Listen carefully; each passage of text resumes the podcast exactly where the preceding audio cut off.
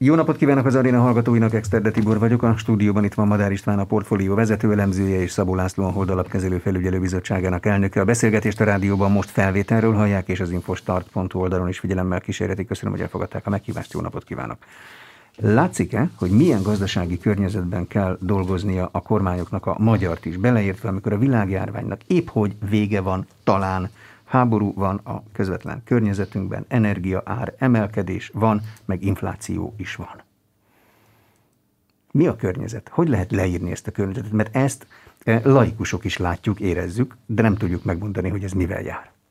Hát pont így, hogy bizonytalan a környezet egyrészt, nyilván, hogyha nem akarom ennyire megkerülni, bár ez a legjobb leírás rá, akkor meg azt mondhatjuk, hogy romló. Tehát ugye úgy indultunk neki ennek az évnek, mondjuk ha a magyar gazdaságot tekintjük, hogy egy akár választási oldalról is jól föltüzelt, erős belföldi kereslettel, jó gazdasági növekedést ö, ö, előre látó évünk lesz, amiben ugye a beruházások is lassan újra nagy lendületet kapnak, a második fél évben eltűnnek ezek a koronavírussal kapcsolatos még létező akadozások az ellátási láncokba, és a végén ilyen 6% körüli gazdasági növekedést is magunkénak fogunk tudni. És ugye ehhez képes jött az, hogy kiderült, hogy az energiárak megugrása nem ideiglenes, sőt az orosz-ukrán háború még jobban meglódította azt, az is kiderült, hogy ez bizony az inflációra jelentősen fog hatni, az is kiderült, hogy ezáltal ugye az idei lakossági fogyasztás reál értelemben egy jóval kisebb bérnövekedéssel lesz megtámogatva, és az is kiderült, hogy ezen közben a magasabb kamat környezet is tartósan velünk lesz, ami pedig nyilván a beruházásokat fogja tudni fékezni, és közben még ugye arról nem is beszéltünk, hogy az orosz-ukrán háború közvetlen piacvesztést is jelent, illetve az Európai Uniós lassulás utazáson keresztül közvetett módon is, ami azt jelenti, hogy volt egy nagyon-nagyon lendületesnek kinéző évünk, amihez képest egy érdemi romlást látunk, óriási bizonytalankodással, hogy ez pontosan ez, hogy érdemi ez mekkorát is jelent, hogy csak néhány százalék pontos lendületvesztés lesz, vagy esetleg egy, egy, egy mélyebb krízis. Most azért én még egyelőre optimista vagyok, azt gondolom, hogy, hogy az eddigi rendelkezést álló információk alapján azért nem kell abban gondolkodni, hogy egy mély válság következne, de egy érdemben rosszabb gazdasági pálya, mint ami az év elején látszott, az biztos. Szabó László? Kicsit távolabbról nézve ezt az egész jelenséget, én azt mondom, hogy az elmúlt mondjuk tíz évet, hogyha megnézzük, akkor 2010 után egy nagyon erős kényszere volt ugye az Orbán kormánynak, gatyába kellett rázni a gazdaságot, egy nagyon erős konszolidációt kellett megcsinálni, ezt szerintem nagyon ügyesen megcsinálta, és utána szerintem az elmúlt 30-40 évnek az ilyen paradicsomi állapota jött el Magyarország számára, hogy a GDP-nek átlagosan egy ilyen 4%-át elérő Európai Uniós támogatások nettóban, egyébként nagyjából egyébként a gazdasági növekedésünk is átlagosan ennyi volt ebben az időszakban. Nulla kamat környezet az egész világban, ami ugye a Magyarország, Magyarország számára is lehetővé tette ezt a gyakorlatilag nulla kamatoknak a, az időszakát. Ez egész világban hétköznapivá vált a jegybankoknak és a kormányoknak az együttműködése, tehát hogy a nulla kamat mellett még a jegybankok támogatták a kormányok gazdaságpolitikáját, nagyon sok esetben ez a végén már ilyen MMT, tehát modern monetary teóriba ment át, tehát amikor a jegybankok megvették a nullán kibocsájtott, nullakamatozással kibocsájtott állampapírokat, akkor még megvolt ez az illúzió, hogy ez nagyobb infláció, egyeseknek megvolt ez az illúziója, hogy ezt még komolyabb infláció nélkül meg lehet tenni. A magyar mm, gazdaságnak volt egy csomó munkaerő tartaléka tehát lehetett a gazdaságot úgy is növelni, hogy a munka, munkaerőpiacra beáramlott egy csomó ember, aki addig kint volt. Nagyon alacsonyak voltak az energiaárak. Magyarország számára ez nagyon fontos, mert mi energiaimportőrök vagyunk, és ez az alacsony energiaár, ez a külső egyensúlyunkat is az Európai Uniós támogatásomat nagyon-nagyon-nagyon nagyba segítette, tehát ezek egy ilyen paradicsomi állapotok voltak, és aztán erre jött a koronavírusnak, meg ennek az orosz támadásnak a következményei. Csak azért mondtam ezt ilyen bőven, mert ugye ezekből a dolgokból azért egy csomó dolog velünk maradt. Tehát függetlenül, és remélhetve, hogy minél hamarabb befejeződik ez, a, ez, a, ez az orosz-ukrán háború, egy csomó olyan dolog valószínűleg nem fog megismétlődni, mint ami az elmúlt tíz évben megismétlődött. Tehát valószínűleg az energiárak vissza fognak menni, de nem annyira, A nulla kamatszint az valószínű, hogy megszűnik. A munkaerőpiacunk telített, tehát ugye már gyakorlatilag ezt a munkanélküliséget nem lehet lejjebb vinni, már így is ugye munk, vendégmunkások dolgoznak a, egy csomó építkezésen, tehát látszik az, hogy a gazdasági növekedésünkhöz már külső munkaerőt kell bevonni, a jelenlegi munkanélküliek azok úgy tűnik, hogy strukturálisan már nem tudnak beépülni a munkaerőpiacra. Szóval igen, tehát ez egy kicsit nehezebb dolog lesz, nehezebb lesz szerintem bizonyítani, és szerintem minden kormány nagyon össze kell szedni magát, hogyha meg akarja ismételni a korábbi eredményeket. Erre a helyzetre, mármint a korábbi helyzetekből van valamilyen recept, hogy hogy kell hozzáállni, kezdeni a kezeléshez? Vagy ilyen típusú válság még nem volt? Vagy helyzet még nem volt? Az elmúlt 20 évben nagyon sokféle típusú válságon keresztül mentünk. Ugye a, a 2008-ban kezdődő pénzügyi válság az még egy tankönyvileg klasszikusabb válság volt abból a szempontból, hogy nem konjunktúra ingadozás volt, hanem egy olyan pénzügyi válság, amiről a tankönyvek is azt ígérték, hogy 5 év alatt lehet belőle nagyjából kijönni, lassú, elhúzódó, egy, a kereskedelmi bankok mérlegeinek helyre kell állni, a hitelezésnek helyre kell állni. Azt még úgy nagyjából tudtuk, hogy milyen lesz. A koronavírus válság ilyen szempontból az egy egészen más természetű volt, olyat tényleg nagyon régen nem láttunk több kellemetlen és több kellemes élménnyel. Tehát gyors volt a kipat felpattanás belőle, de azért a, a globalizáció sajátosságai hoztak már új elemeket, különösen itt az ellátási láncok akadozására gondolok, a Kínában leáll két hétre egy gyár, és utána Európában szintén leáll egy gyár, korábban ilyenre azért alig-alig volt példa a világban.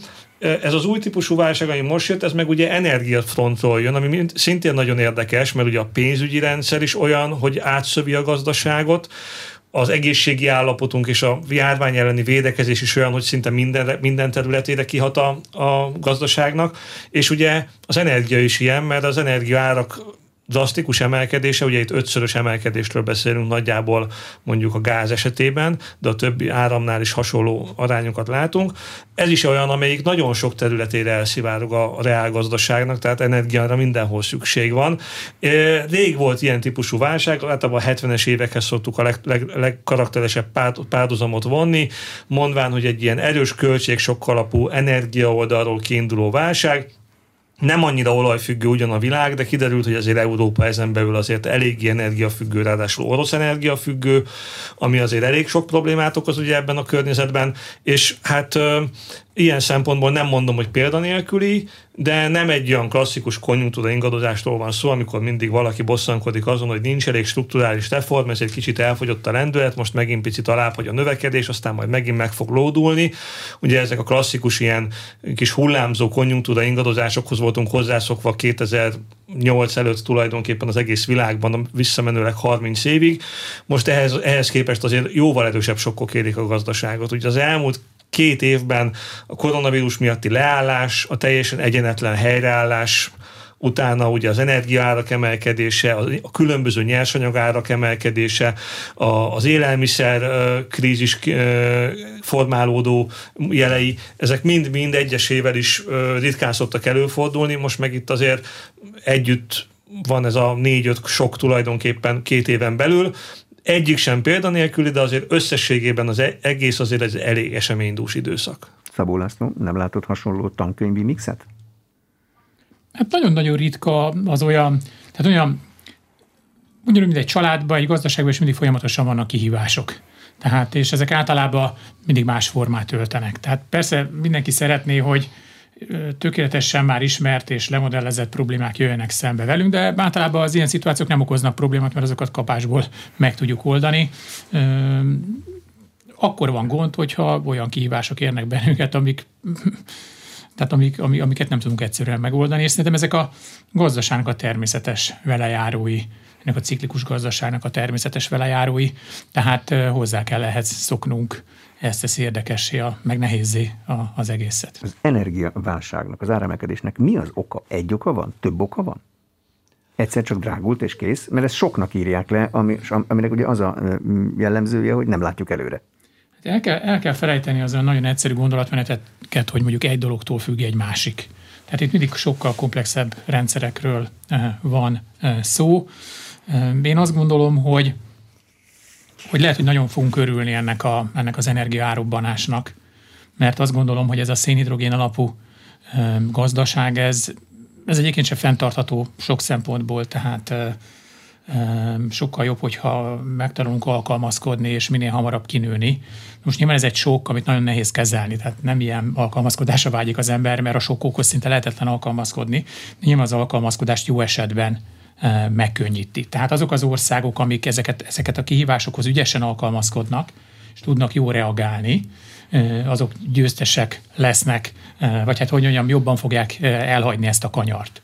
Azok az országok, amik nem alkalmazkodnak, azok pedig vesztesek lesznek. Ugye nagyon-nagyon mindenki ismeri ezt a példát, hogy a 70-es évek olajválságában az amerikai gazdaságot temették, hogy mi lesz az amerikaiakkal, négy-ötszörösére drágult az üzemanyag, aztán még jobban, és az amerikai meg a kapitalista gazdaság tök jól alkalmazkodott, Oroszország, aki pedig egy olajexportőr volt, tehát elméletileg nagyon jó kellett volna, hogy kijöjjön a dologból, vagy hát a Szovjetunió, illetve a KGST országok, akik barátsági alapon olcsón kapták, a, a, akiket pedig egyébként 15 év alatt veszedelmesen lemaradtak, és szerintem ez alapvetően hozzájárult a szocializmus bukásához aztán 20 évvel később. Tehát mire akarok utalni? Tehát egy ilyen válság az egy mindig jó kihívás, megszórja a versenyzőket, tehát mint egy futóversenyen egy nagyon nagy emelkedő.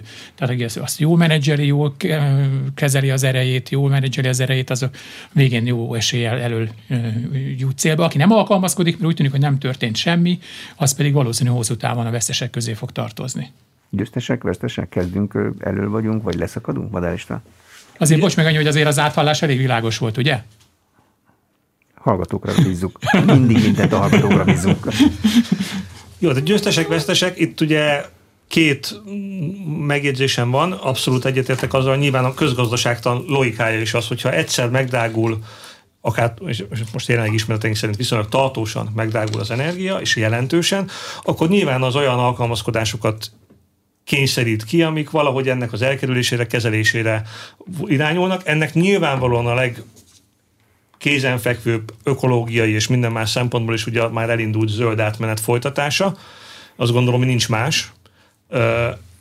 Ami nehezíti ezt a dolgot szerintem, hogy egyik oldalról kapunk egy ilyen kényszerű ösztönzőt, hogy hát most már még inkább megérné mondjuk zöld energiával termelni, ha egyszer már a klasszikus fosszilis energia, ami mindig a legolcsóbb volt, az is ilyen drága.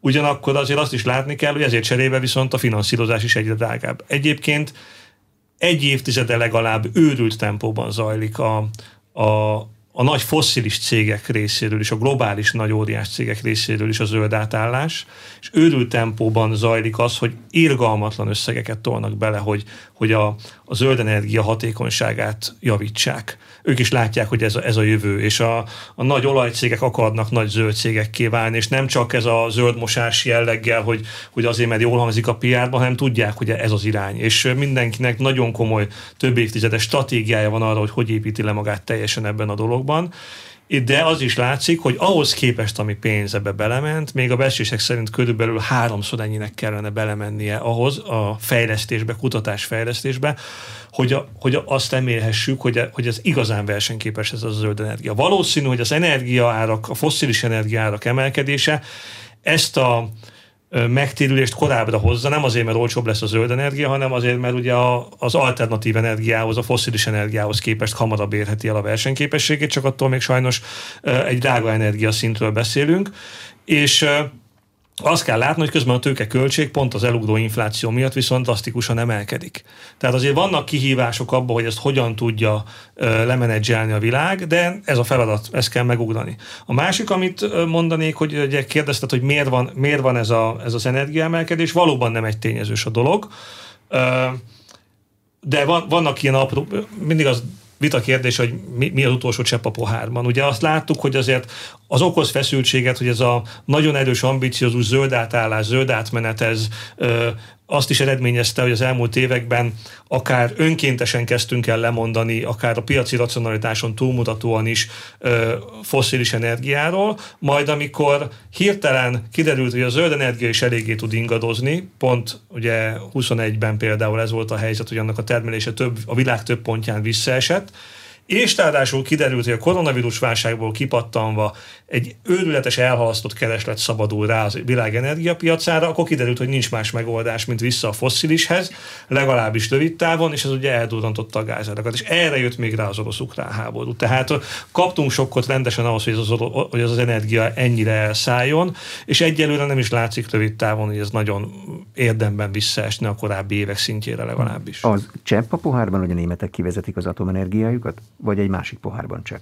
Mármint az energia áremelkedés pohárában. Ez is egy csepp a pohárban, abszolút azt gondolom, igen. Tehát ugye akkor, akkor hirtelen az energiabiztonság kérdése merült föl Fukushima után, és akkor mindenki azt gondolta, a németek pedig ebben nagyon előre akartak menni, nagyon progresszívek akartak lenni, de azért ezt az energivendét valahogy, mint hogyha már akkor is látszott, hogy nagyon-nagyon élentáncolva lehet csak járni, és nem, nem biztos, hogy ezt ebben a formájában ennyire érdemes volt egyszerre lemondani a fosszilisről és az atomról, és közben meg egy ezer kérdés van még a zöld energia kapcsán, hogy ezt hogy lehetne máshogy. Úgyhogy igen, ez is hozzájárult, de hozzájárult a, a rossz időjárási körülmény Dél-Amerikától Észak-Európáig, ami, ami bizonyos zöld energia termelést visszavetett. Hozzájárult Kína látványos megugrása, ami miatt gyakorlatilag a, a cseppfolyósított földgáz exportját teljesen erőteljesen odaszívta el a kereslet, és ez, ezáltal ugye kevesebb maradt Európának, tehát nagyon-nagyon sok, sok tényezős a dolog. Mennyire tudott a világ mostanra urá lenni a Covid utáni ellátási lánc zavarokon? Egyáltalán ezt mi mutatja meg, hogy ez megjavult? A hírekből átlagember azt hallja, hogy várnia kell az autójára, mert nem jön meg benne a vezérlést, meg a okos telefon részt működtető chip. Hát ugye ez is egy ilyen táv, tá, tágabb összefüggésrendszernek a része. Tehát a, az elmúlt 30-40 évben hozzászoktunk ahhoz, hogy minden automatikusan és gyorsan, olajozottan jön. Nincs raktár. Nincs raktár, just-in-time rendszer van, hatékonyság van, eh, és mindenki, aki egyébként raktárat épített, eh, készletet, ugye defláció nagyon-nagyon fontos, ugye, hogyha deflatórikus mondjuk az ipari termelés, akkor ha van készleted, akkor az kevesebbet ér három év múlva, mint ma. Vagy olyan gyors erkölcsavulás, hogy már nem tudott felhasználni. Tehát igaz, ez az egész raktározási dolog, ez egy ilyen loser eh, dolog volt, és nyilván akik ebbe szocializálódtak, ők megszokták, hogy ez a dolgok rendje. Mi sokat szoktunk eh, a saját kis műsorunkban is vitatkozni arról, hogy mi a dolgok normális rendje. Tehát az, amikor minden tökéletesen működik, vagy egyébként a világnak az a normális a rendje, hogy egyébként mindig vannak ilyen kisebb-nagyobb problémák, és hogyha megélünk 10-20 évet anélkül, akkor igazából az egy csoda. Én az utóbbiak közé tartozom, tehát én mindig azt mondom, hogy vannak gondok, és ha meg véletlenül nincs semmi gond, akkor annak örülni kell, de hát az nem az a normális, hanem, hanem az egy ilyen kivételes állapot. Nyilván itt most kaptunk rendesen, tehát mind a Covid, mint a ukrán válság azért ezt nagyon-nagyon erősen felnagyította. De én azt gondolom, hogy ennek nagyon sok előnye volt. Egyrészt, mert korábban mindig az volt a kérdés, hogy mennyi. Tehát, hogy mennyibe kerül. Most 5 forinttal drágább, vagy 5 forinttal olcsóbb. Itt meg most olyan kérdés, hogy mi van, hogyha nincs. Tehát szerintem mikroszempontból, tehát a, a mikroökonomiai e, aktorok, akik a gazdaságban tevékenykednek, azok most egy olyan sokot kaptak, ami szerintem egy csomó embert elgondolkodtat. Tehát mondjuk a mezőgazdaságban dolgozók, hogy basszus kulcs, van egy olyan e, mezőgazdasági kultúra, ami, ami gyakorlatilag műtrágya nélkül nem tud működni. Tehát éhe halunk. És akkor, és akkor fölmegy a műtrágya három-négyszeresére, vagy nincs, és akkor mindenki elkezd hogy basszus kulcs, biztos, hogy ez jó jó ez, a, jó ez a mezőgazdasági kultúra, vagy esetleg el kellene kezdeni valami kisletképpen gondolkodni máson. Vagy hogy egyébként mindenféle probléma nélkül annyi gázolajat tudok használni, viszonylag olcsó, mint amennyit akarok. E, mi van, hogyha véletlenül korlátozás van gázolajban, akkor, akkor az egész gazdasági modellem e, az gyakorlatilag dugába dől, és nem tudok semmit csinálni. Hát most lényegében azt történt, hogy mindenki ment a molkútra tankolni.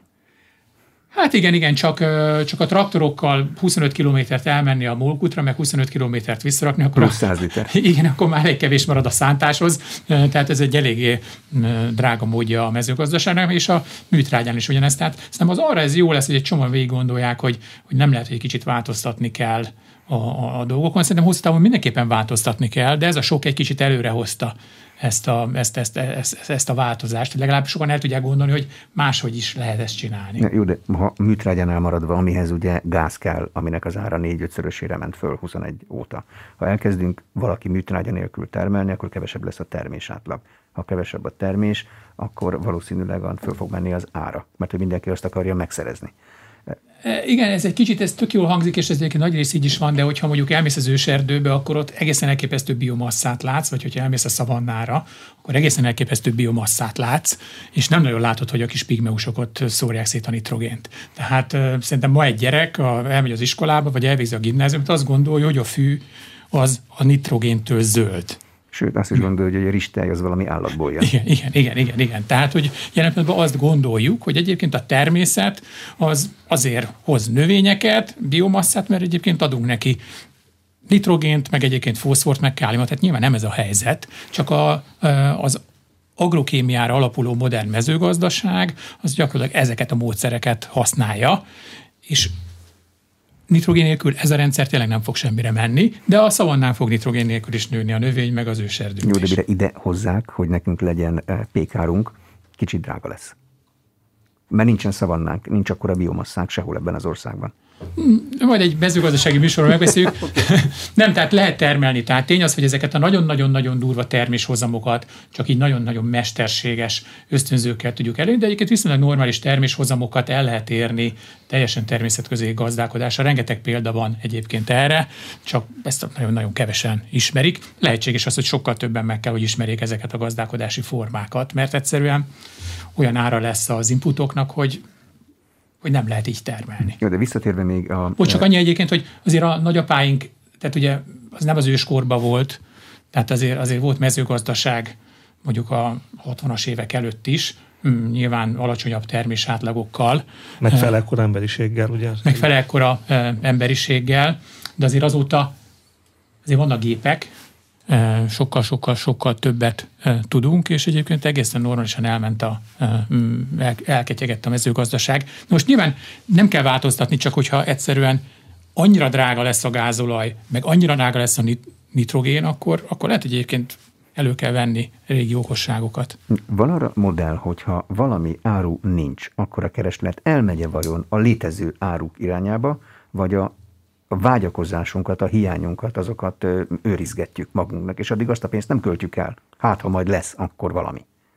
Yeah, Virág Barnabás, a jegybank elnök azt hiszem itt is elmondta ebben a műsorban, hogy amit most látunk, abban van egy csomó olyan úgynevezett nem lineáris összefüggés, vagy nem lineáris folyamat, ami, amit nehéz, nehéz kezelni és nehéz előrejelezni. Amit most nem az pont ilyen. Tehát ugye, hogy, hogy nem, mi az a nem lineáris. Általában, amíg a gazdaságban a folyamatok ilyen lassan, komótosan haladnak, addig meg tudjuk mondani, hogy egy százalékos forintgyengülés az hány tized százalékos infláció növekedést fog okozni, e, e, x százalékos gazdasági növekedés mennyi foglalkoztatottat fog jelenteni a gazdaságban, és lehetne sorolni. Amikor nem erről van szó, hogy egy-két százalékot meg tizet emelkedik valami, hanem ötszörösére emelkedik az energiaár, vagy arról van szó, hogy ötszörösére emelkedik a szállítási költség, és akkor még a, a, arról nem is beszéltünk, ami ennek a legextrémebb formája, amire most utalt, hogy jönne a termék tízszeres áron, de nem is jön, mert nincsen, azok nagyon nehezen modellezhető dolgok. Tehát hogy mondjuk azt, hogy,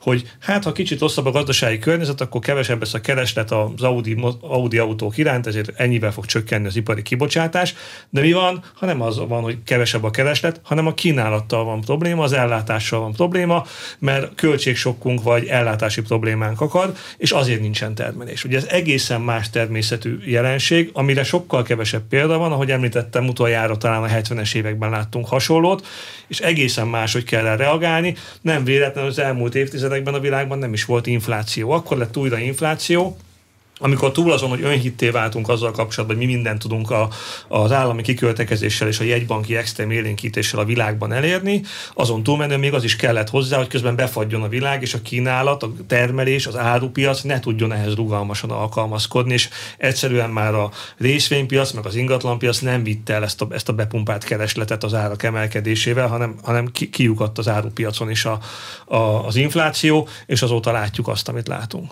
Az látszik-e már, hogy a covidos időszaknak az iparban, a gazdaságban vannak-e nyertesei? Vagy mindenki vesztett rajta?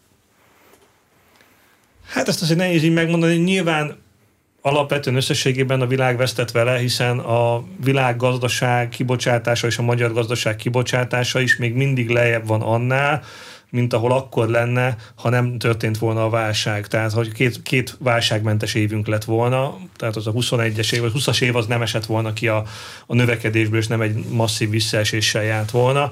Tehát ilyen szempontból összességében biztos, hogy, hogy vesztett vele a világ. Most persze lehet találni olyan szegmenseket, amelyek az alkalmazkodás miatt nyertesei a, a tech szektor bizonyos elemei, a, azok, amelyek az átalakulásból fakadóan mondjuk nem tudom én a home office világába, vagy a, vagy a különböző távmunka világába, vagy a távolságtartással kapcsolatos ö, történetekbe ö, tudtak bekapcsolódni. Tehát i- ilyen alapon vannak, de azért alapvetően a gazdaság összépment, a gazdasági aktivitás visszaesett. Ilyen körülmények között azért nyertesekről beszélni összességében azért nagyon nehéz lenne, azt gondolom. Szabó László? Szerintem az emberek már, mint akik nyilván megúzták ezt az egész válságot, nem a győztesek, mert, mert a 2000-es éveknek ez a digitális forradalma, ez, ez tehát fellőttük a, a felhőbe az adatainkat, úgymond felszabadítottuk az adatainkat, de az embereket nem szabadítottuk fel. Tehát mindenki beült reggel az autójába, tök feleslegesen elautózott az irodájába, aztán hazautózott. Most nyilván van egy csomó olyan munka, amit nem lehet irodába végezni, de egyébként ez a, ez a napi irodába be, irodába ki, elképesztő mennyiségű szennyezés, elképesztő mennyiségű felesleges benzinfogyasztás. Egy átlagos pesti embernek van egy otthona, van egy irodája, meg van egy nyaralója, három helyet épít, három helyet fűt, stb. stb. Tök felesleg az egész. Én 2006 óta, 2006. december 31-e óta home office-ba dolgozom nem, nem volt semmiféle uh, vírus, de rászoktam, és igaz, iszonyatosan élveztem, és folyamatosan azt néztem, hogy miért nem csinálja mindenki ugyanezt. És egyszer ez a koronavírus kellett ahhoz, hogy az ilyen hülyeségektől megszabaduljunk. Na most nem az, hogy persze, hogy minden nap home office vagy, de hogy minden nap ezeket a felesleges köröket, idő, pénz eh, ráfordítani, ez, ez szerintem egészen elképesztő. Tehát az adatainkat tényleg így, így, így függetlenítettük a helyszíntől, mi ugyanakkor ezeket a régi köröket e, futottuk reggeltől estig. Én azt gondolom, hogy ha másra nem jön ez a koronavírus, de ez egy nagyon nagy dolog, hogy, hogy ez, ez megváltozott, és szerintem ezt nem lehet, nem lehet visszatömködni a szellemet a palackba. Tehát ez, ez, ez, ez, ez főleg a fiatalok, tehát van olyan fiatal, akinek már az egynapi home office is sok, azt mondja, jó, inkább keres másik munkahelyet. Rendeződhet-e úgy a Covid által megütött ágazatok, például a turizmus, meg a vendéglátás sorsa, hogyha úgyse jön meg az új bézs színű autó, mert nincsen csíp, akkor annak az árát elmegyek és leeszem több helyen, a világ szép pontjain, ha már megint lehet utazni. Hát azért nagyon nehéz így most megmondani, szerintem, hogy mire megy el az, ami egyik helyről nem jön és a másikba megy, mert akkor vesz majd nem bészszínű autót. Ez, most, ez de a, ugyanaz a chip jön kell hozzá Koreából, és onnan nem jön. Világos. Azért mondom, hogy, hogy az, az, hogy a fogyasztás hova fog elmenni, és mit fogunk helyette tenni, az szerintem nagyon megjósoltatlan. Még utólag is nagyon nehéz ezt látni szerintem, hiszen a fogyasztásnak azért egy kis szelete az, amelyik emiatt elhalasztódik esetleg. Reméljük, hogy egyre kisebb szelet egyébként. Például ugye egy szó esett arról, hogy a, az ellátási láncok hogy sérülnek, vagy nem sérülnek. Például tavaly nyáron ez egészen karakteres volt a világban, és Magyarországon is gyakorlatilag megállt miatt az ipari növekedés, és azóta volt, éppen ma jött ki az ötödik egymást követő havi alapú növekedési adat, úgy tűnik, hogy és lendületes, tehát úgy néz ki, hogy az ipar pont magára talált, hát a helyzet iróniája, hogy az, hogy mire megjött az adat, már tudjuk, hogy a március az viszont pocsék lesz, mert közben az orosz-ukrán háború ugye betett, de, de ezért én azt gondolom, hogy, hogy azt se látjuk még, hogy pontosan mi nem gyártódik le, hogy ahelyett mi lesz mire fog költeni az emberiség, nem látszanak ilyen sláger dolgok, ráadásul ugye azért ne felejtsük el, hogy mondjuk pont a nemzetközi turizmus az tipikusan az, ahol még mindig lemaradásban vagyunk. Tehát még nem arról beszélünk, hogy hogy megy oda majd plusz kereslet, hanem az a régi kereslet, ami hagyományosan oda irányult, az mikor fog magára találni, mert még attól is nagyon messze vagyunk megtakarításokat megdobhatja, ha valamit nem tudunk megvenni? Hát ugye az elmúlt egy-két évben nemzetközi, tehát most ne is csak magyar példáknál maradjunk, nemzetközileg nagyon megnőttek a megtakarítások. Tehát az, hogy az emberek nem tudták elkölteni a pénzüket, ráadásul egy csomó országban elég nagy vonalú ajándékokat kaptak az aktuális kormánytól, ez, ez ténylegesen egészen brutális megtakarítás növekedéseket okozott, és ez igen, a következő évekre is sokan ezzel mint egy költési tartalékkal számolnak, mert azért a legtöbb közgazdász arra számít, és én is ezek közé tartozom, akik azt mondják, hogy majd a korábbi mintázatok többé-kevésbé vissza fognak térni, tehát az emberek el fogják költeni a pénzüket arra, amire lehet. Tehát a szocializmusban is elköltöttük a pénzünket. Csak vagy nem el... sok mindenre lehetett. De, de, de, igen, hát nem, egy csomó dolgot nem lehetett kapni, de hát vettek helyette ha nem lehetett valami jó dolgot venni, akkor vettek helyette egy szart. Pont ezt akartam mondani, hogy Korna János hiány című művéből egyébként ki lehet indulni a kérdést való megválaszolásnál. Ott is az volt a probléma, hogy bizonyos termékek szisztematikusan nem álltak rendelkezésre. Mi történt? Kényszerfogyasztás más termékekre és kényszer megtakarítás, hogy megugrottak a takarítás. De erre az a válasz, hogy minden egy kicsit. Tehát, hogy ha valamit nem sikerül, akkor átalakítja az ember, de nincsenek általában ilyen nagyon egyértelmű irányai, hanem ami, ja, és ugye még az árak is emelkednek ilyenkor. Tehát ugye ez a három nagyon tipikus tünet tünete volt a, a, a szocialista hiánygazdaságban és a rejtett infláció, a kényszer megtakarítás, meg a kényszerfogyasztás más típusú termékekre. Most kicsiben ugyanezt látjuk. Hát és egyébként Szabul csak egy mondattal visszatérve erre a kérdésre, tehát maga az infláció egyébként, tehát hogyha az nem egy-két százalék, hanem mondjuk 5 és 10 százalék közötti infláció, azért ez már egy elég dinamikus infláció, nyilván nem hiperinflációról beszélünk. Ez önmagában egyébként költekezés motiváló tényező. Mert ugye, kevesebbet ér? Hát igen, igen, igen, igen, igen, igen, igen. De igen. ma kell megvenni azt a hangfalat, kerülembe. Kerül, Ugye ez egy nagyon holnap... ismeretlen jelenség, hát most az elmúlt húsz évben nem volt ilyen, de most, hogyha körbe kérdezitek az ismerőseiteket, akkor ez ma már nem egy olyan nagy őrültség, mint ami három-négy évvel ezelőtt, amennyire hang, hangzott ez. Mhm. Az újrafegyverkezés, ami például Németországban megindul hosszú idő után először, ez a gazdaságra milyen áttéteken keresztül hat? A fegyvergyártást azt értem, munkaerő kell hozzá, föl kell embereket. De mit még? Hát ugye általában azt szoktuk most mondani, hogy úgy néz ki, hogy az a biztonságpolitika újra előtérbe került. Nagyon sokáig azt gondoltuk, hogy erre már igazából nem biztos, hogy a modern államok olyan sokat akarnak költeni, különösen Európában. Ez világossá vált, hogy nem igaz.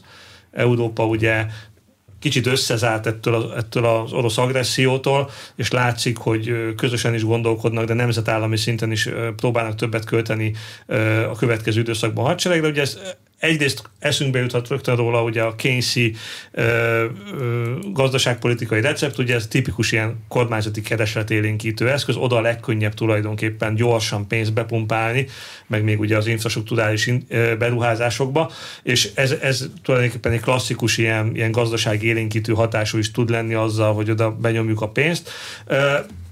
Ugyanakkor nyilván hosszú távon az a gazdaságnak a struktúrája megváltozik, hogyha azt mondjuk, hogy eddig száz egység megtermelt jövedelemből vagy értékből valami Ugye, mert a hadsereg azért alapvetően improduktív abban az értelemben, hogy nem termel önmagában további GDP-t, hanem költeni kell rá, és ugye ahhoz, hogy ilyen típusú költésünk legyen, és mondjuk 100 forint megtermelt jövedelemből nem egyet vagy hármat, hanem ötöt vagy hatot költünk el erre, az nyilván azt is jelenti egyben, hogy, hogy valami másra lehet, hogy kevesebb jut. Ez teljesen te- természetes dolog ilyenkor, helyet kell találni benne az állami költségvetésben, de gyakran meg azt szokták mondani, ugye, hogy pont ez a kényszi keresletélénkítés miatt a gazdaság is föllendül annyira, hogy ez ne legyen különösebben fájdalmas. Én is azt gondolom, hogy egyébként ilyen szempontból nem ez a fájdalmas, hanem az energiáremelkedés, ami, ami a magyar gazdaságból is rengeteg pénzt szív ki, hiszen nettó energiaimportőrként ugye az ötszörös ár, energiaárak azt fogják eredményezni, hogy hogy nem 5, hanem akár 10 forint is elmegy arra a magyar megtermelt 100 egységnyi jövedelemből, hogy, hogy energiát ö, importáljunk be az országba a gazdaság működésének biztosítása érdekében. Bocsánat, a hadsereg árába azt nem lehet belekalkulálni, hogy minél többet költünk rá, annál kisebb az esélye annak a pusztításnak, amit egyébként egy idegen hatalom a támadásával végre tudna hajtani. Erős hadsereg talán kevésbé támadják meg. Hát ez közgazdaságtan nem kísérleti tudomány. Ugye nincsenek olyan alternatív pályáink, persze, hogyha fölrajzolunk egy olyan alternatív pályát, hogy hát sok sokat költöttünk hadseregre, kicsit megrokkant a gazdaság, de cserébe nem rohantak le minket, és nem omlott össze a gazdaságunk, akkor persze ki tudunk mutatni papíron mindenféle nagy nyereségeket, de ugye nincsenek alternatív szenárióink a közgazdaságtanban, mert nem tudunk egy, modell, egy kezdetleges modellen túl nem tudjuk megnézni azt a virtuális világot, hogy, hogy milyen lett volna, ha nem költünk hadseregre és védtelenek maradunk.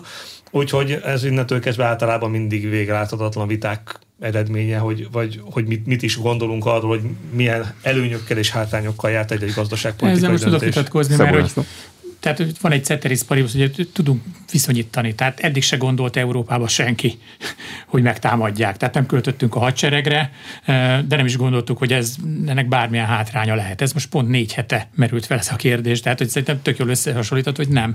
nem. Tehát, hogy egyébként tök jól működtek úgymond a gazdaságok, nem volt egy félelem a lakosságban, meg nem kellett ezért magasabb kamattal kibocsátanunk államkötvényt, mert hogy ott van a levegőben, hogy majd megtámadják Európát. Annak ellenére, hogy ugye nulla volt, nulla közeli volt a, a, a hadsereget történő ráfordítás.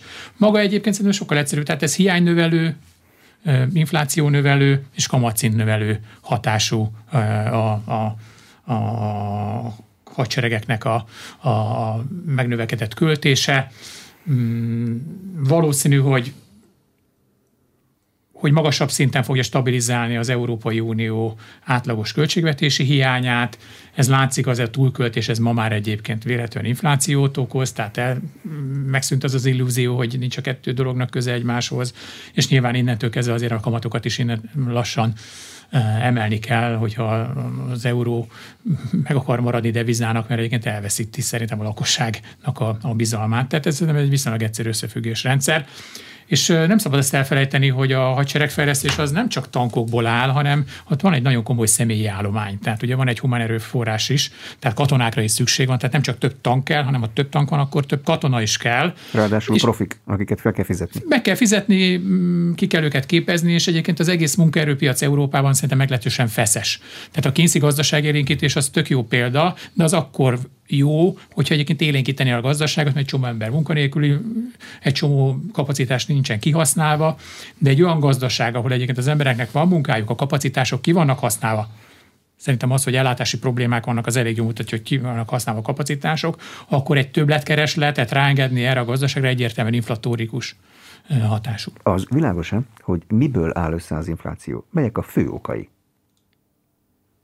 Hát ugye több oka van, de egyszer már említettem itt az előbb, hogy alapvetően ugye azért van infláció, mert valamilyen oknál fogva a kereslet ellódul a kínálattól. Ugye itt a, mind a két oldalon valami történt, ugye az egyik oldalon az történt, hogy a koronavírus válságba olyan magabiztosan kezdtük el kezelni keresletélénkítő lépésekkel, mondván, hogy ez a pénzügyi válságban is hogy bejött, inflációt nem okozott, viszont gyorsította a kilábalást, hogy most is ezt tettük, kiderült, hogy ez indokolatlan volt, vagy legalábbis túlzó mértékű az én megítélésem szerint, hiszen nagyon gyorsan magától is helyreállt a gazdaság, hiszen nem olyan természetű probléma volt, mint a pénzügyi krízisben. Emiatt igazából itt ragadt egy halomkereslet nálunk. Ez a kereslet biztos, hogy ahogy Szabó László is említette, az inflációra élénkítő hatással volt. A másik oldalon pedig ugye a kínálati oldalon érkezett egy költségsok, elsősorban az energia és másodszorban más nyersanyagárak elszállása miatt ez nyilván azt eredményezte, hogy ez akármilyen kereslet is van, ö, e, emelni az árakat, de így, hogy még kereslet is van rá, ezt nagyon akadálytalanul tudott átmenni az árupiacon ez az áremelkedés. Az elmúlt években láthattunk ennél sokkal kisebb költségsokokat, amiket teljesen lenyeltek a, a, a kereskedők és a termelők, nem ment át inflációba. Akármit csináltunk, nem ment át, pedig hiába voltál még kereslet is. Látszott, hogy egy bizonyos szintig ezt lehet feszegetni ennek a rendszernek a kereteit, aztán kiderült, hogy ezt túltoltuk. Tehát ilyen szem szempontból a másik oldal ez a költségsok, és ezt nagyon hangsúlyosnak érzem ezt a részét a dolognak. Ezért is nagy kérdés, hogy egyben mit tudnak erre tenni.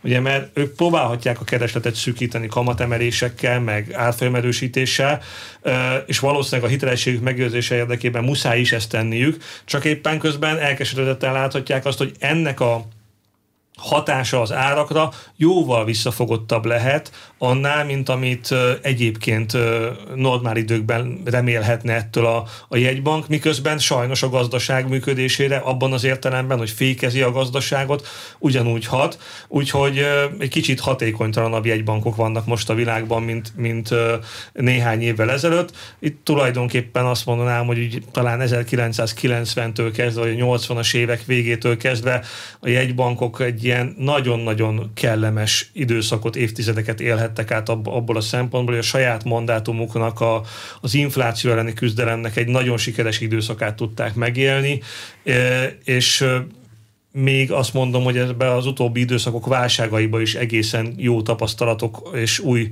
új kellemes élmények születtek abból a szempontból, hogy mennyi mindent tehet a jegybank, amiket korábban nem is gondolt, állampapírvásárlás, nem konvencionális eszközök, és még ezek is milyen hasznosak és kisköltségű eszközök voltak. Most meg egyszer csak hirtelen kiderült, hogy nem erről van szó. Szabó László? Ugye a stúdióban az elmúlt években a Virág Barnabással nagyon sokat beszélgettünk így az inflációról is, ő a jegybank oldaláról, én meg a piac oldaláról, és nekem mindig is az volt a véleményem, és azt nem változtattam meg azóta sem, hogy mint a gazdasági jelenségek többsége, az inflációs ciklikus jelenség. Tehát hullám, tehát mindegy színusz görbe úgy kell elképzelni, tehát vannak hosszas időszakok, amikor, amikor az infláció fölfele megy, és vannak időszakok, amikor lefele megy. Itt ebben különböző viták voltak, hogy van, aki szerint ez a ciklikusság ez nem létezik, és az infláció az megszűnt, és defláció lesz. Szokták mondani egyébként a technológiai növekedést, stb. stb. stb. Ezeket soha nem mértettem egyet. Tehát amióta a szabadversenyes kapitalizmus elindult Nagy-Británia vagy Angliába, azóta gyakorlatilag folyamatos a technológiai fejlődés, a, te, a szövőszék is az egy fantasztikus nagy. Igen, igen, igen. Tehát ez nem egy mai jelenség, nem egy 21. századi jelenség, ez a kapitalizmusnak egy nagyon fontos eleme. Tehát ugye minél inkább deflatórikus egy időszak, annál jobban megágyazodik a következő inflációnak a, tehát akkor, akkor vetődnek el az inflációnak a magjai. Tehát az elmúlt 30 év ilyen szempontból is nagyon-nagyon szerencsés volt, volt egy erős globalizáció, ami ugye egyre újabb területeket hozott be a világkereskedelembe, olcsó termelő országok bejöttek a ciklus, bejöttek a termelési láncokba, a munkaképes korú lakosság folyamatosan nőtt, egy csomó technológiai fejlődés volt, tehát rengeteg dolog összejött abba, hogy a nyersanyagárak alacsonyak voltak, és nagyon sokan azt gondolták, hogy ez örökké így lesz, Miközben most már látszik, hogy ez, ez most már visszajára fordult. Egyrészt ugye a munkaképes korú lakosság az a fejlett országokból már csökken, tehát ugye egyre több eltartott lesz, és egyre kevesebben vannak a munkaerőpiacon. A globalizáció csúcsa mögöttünk van, Hát ugye ezek a regionalizálódó gazdaságok, a nagyobb készletek, a nem tökéletesen működő rendszerek, egy olyan gondolkodás, hogy inkább legyen biztonságos a termelés, és ne a legszük, legdurvább hatékonysággal működjünk, hanem legyen egy biztonsági készletünk, ez, ez egy drágább termelést jelent. A, a zöld mozgalmak, tehát az, hogy a szénhidrogénektől meg akarunk szabadulni, ez, ez nyilván egy további áremelkedési tényező, és hát nem beszéltünk egyébként a, az inflációs várakozásokról és a költségvetési hiányokról. Tehát a, a tízes években nagyon komoly gazdasági élénkítés volt, azok általában monetáris, pénzügyi szektorba valósultak meg, elképesztő mérségű pénzteremtés volt, ezt benyomták a pénzügyi rendszerbe, de nagyon sok esetben ez egyébként a reálgazdaságban nem jelent meg. Tehát az országok, nem, a kormányok nem költöttek nagyon sokat. Tehát a jegybank megvett elképesztő mérségű állampapírt, levitte nullára a kamatot, aminek természetesen van hatás a gazdasága, de a költségvetések nem szálltak el. Abban a pillanatban, hogy a költségvetések elszálltak, tehát a költségvetés elkezdett egy csomó pénzt elkölteni a reálgazdaságba, amit egyébként nem termelt meg a gazdaság, az inflatórikus hatású volt. A monetáris lazítás az ugye a pénzügyi eszközök tekintetében okozott egy marha nagy inflációt, a költségvetési többletköltés pedig a a reálgazdaságban jelentett többletköltés. Tehát, hogy lehet azon csodálkozni, hogyha mondjuk nem tudom, Magyarország két év alatt mondjuk nem tudom, 7-8 ezer milliárd forinttal többet elkölt, mint a bevétele, hogy az inflációt okoz, de hát valójában ezen egyébként nem kell annyira. De ez nem egy magyar jelenség, nagyon-nagyon fontos, hanem ez egy globális jelentés, jelenség, ez, ez, ez folyik, és ez közgazdasági logikával minden tökre megalapozható, megmagyarázható. Kinek van dolga az inflációval? A jegybanknak vagy a kormánynak? Egyáltalán egy kormány mit csinálhat az inflációval? Egy dolgot még hadd mondjak, mert elfelejtettem mondani, hogy igen, a 70-es években, amikor volt a, az olajárubbanás, hogyha előveszünk egy 71, 72, 73, 74-ben Financial Times-t, akkor ugyanez a dilemma volt, hogy ugye hát van egy kínálati sok, és akkor most a jegybankoknak miért kellene egyébként kamatot emelni. Egyébként ott is a, ezt a sokkot megelőzte egy az inflációnak a magait elvető politika, tehát ugye a 60-as évek közepétől, és berobbant, és ugye ott is azért húzta, halasztotta a jegybank a kamatemeléseket, hogy hmm, hát igazából ez egy kínálati sok, mi a fenét csináljunk ezzel, és aztán láttuk, hogy egyébként mi lesz belőle. Most nagyjából egyébként szerintem a jegybankok azok ugyanazokat a mondatokat mondják el, amit 40 évvel ezelőtt, csak aki olvas 40 évvel ezelőtti újságokat. Vagyis a jegybankoknak van dolga az inflációval. Mindenképpen, Mindenképpen. mert vannak inflációs várakozások, mert van egy anyagi része és van egy szellemi része az inflációnak, és a közgazdaságtudomány az egy term- társadalomtudomány, tehát nem egy természettudomány. Ha természettudomány lenne, akkor nem kellene foglalkozni, hogy mi van az emberek fejébe, nem egy társadalomtudomány, marha fontos, hogy mi van az emberek fejébe, mert fehérből fekete lehet, hogyha az emberek éppen úgy gondolják. A legfontosabb kérdés maradt a legvégére. A francia elnök és a magyar miniszterelnök is válságos élelmiszerhelyzetről beszél. Emmanuel Macron élelmiszer válságot lát. Nem tudjuk, hogy Ukrajnában mi lesz, ez egy óriási gabona termelő ország. Ha a gáz tovább drágul, akkor erről már beszéltünk, akkor műtrágyagyártás időszakosan vagy véglegesen meg fog állni. Erre látnak-e valamilyen megoldást? Én nem gondolom egy, tehát nyilván lehetnek olyan forgatókönyvek, hogy mondjuk a tavaly ősszel elvetett őszi búza, amit ugye ma júniusban kell learatni Ukrajnában, az nem kerül learatásra. Nagyon fontos, hogy ez már, le, ez már el van vetve, tehát ez már a földben van, ez most már körülbelül egy ilyen 15 centis zöld kis növényecske. De természetesen, hogyha learatni se lehet, akkor ez egyébként okozhat problémát, de szerintem ez Magyarországon, illetve Európában ez egy erős túlzás. Magyarország is élelmiszerexportőr, az Európai Unió is élelmiszerexportőr. Természetesen lehet, hogy nem tudunk sült csinálni, mert most nincsen napraforgóolaj, de azért ezt élelmiszer... De kenyér lesz? Szerintem kenyér lesz. Szerintem kenyér lesz. Szerintem kenyér lesz. István? Hát, én kicsit vele talán kevésbé vagyok optimista rövid távon, hosszú távon én is azt gondolom, hogy a fejlett világban az elmúlt években inkább egyébként élelmiszer túltermelés volt a jellemző, tehát nem arról van szó, hogy strukturálisan valami óriási ö, probléma lenne, de rövid távon egyértelműen a sokkok arra mutatnak, hogy az élelmiszerárak nagyon nagyot fognak emelkedni. És valóban igaz az, hogy Magyarország például, tipikusan például ezekből a termékekből, amik mondjuk az orosz-ukrán piacról jönnek, és az ukránról, abban pont mi nem vagyunk különösebben sérülékenyek, mert pont mi is nettó exportőrök vagyunk egyébként étolajból is, meg, meg lisztből is. Ezért úgy tűnik, hogy mi nem vagyunk erre nagyon érzékenyek, de azért azt látni kell, hogy azért ezeknek van világpiaca, különösen a, a búzának. Ebből következően, mivel van világpiaca, ezért az azt is eredményezi, hogy ha kint valami drágul, akkor a hazai termelő sem nagyon akarja olcsóbban adni.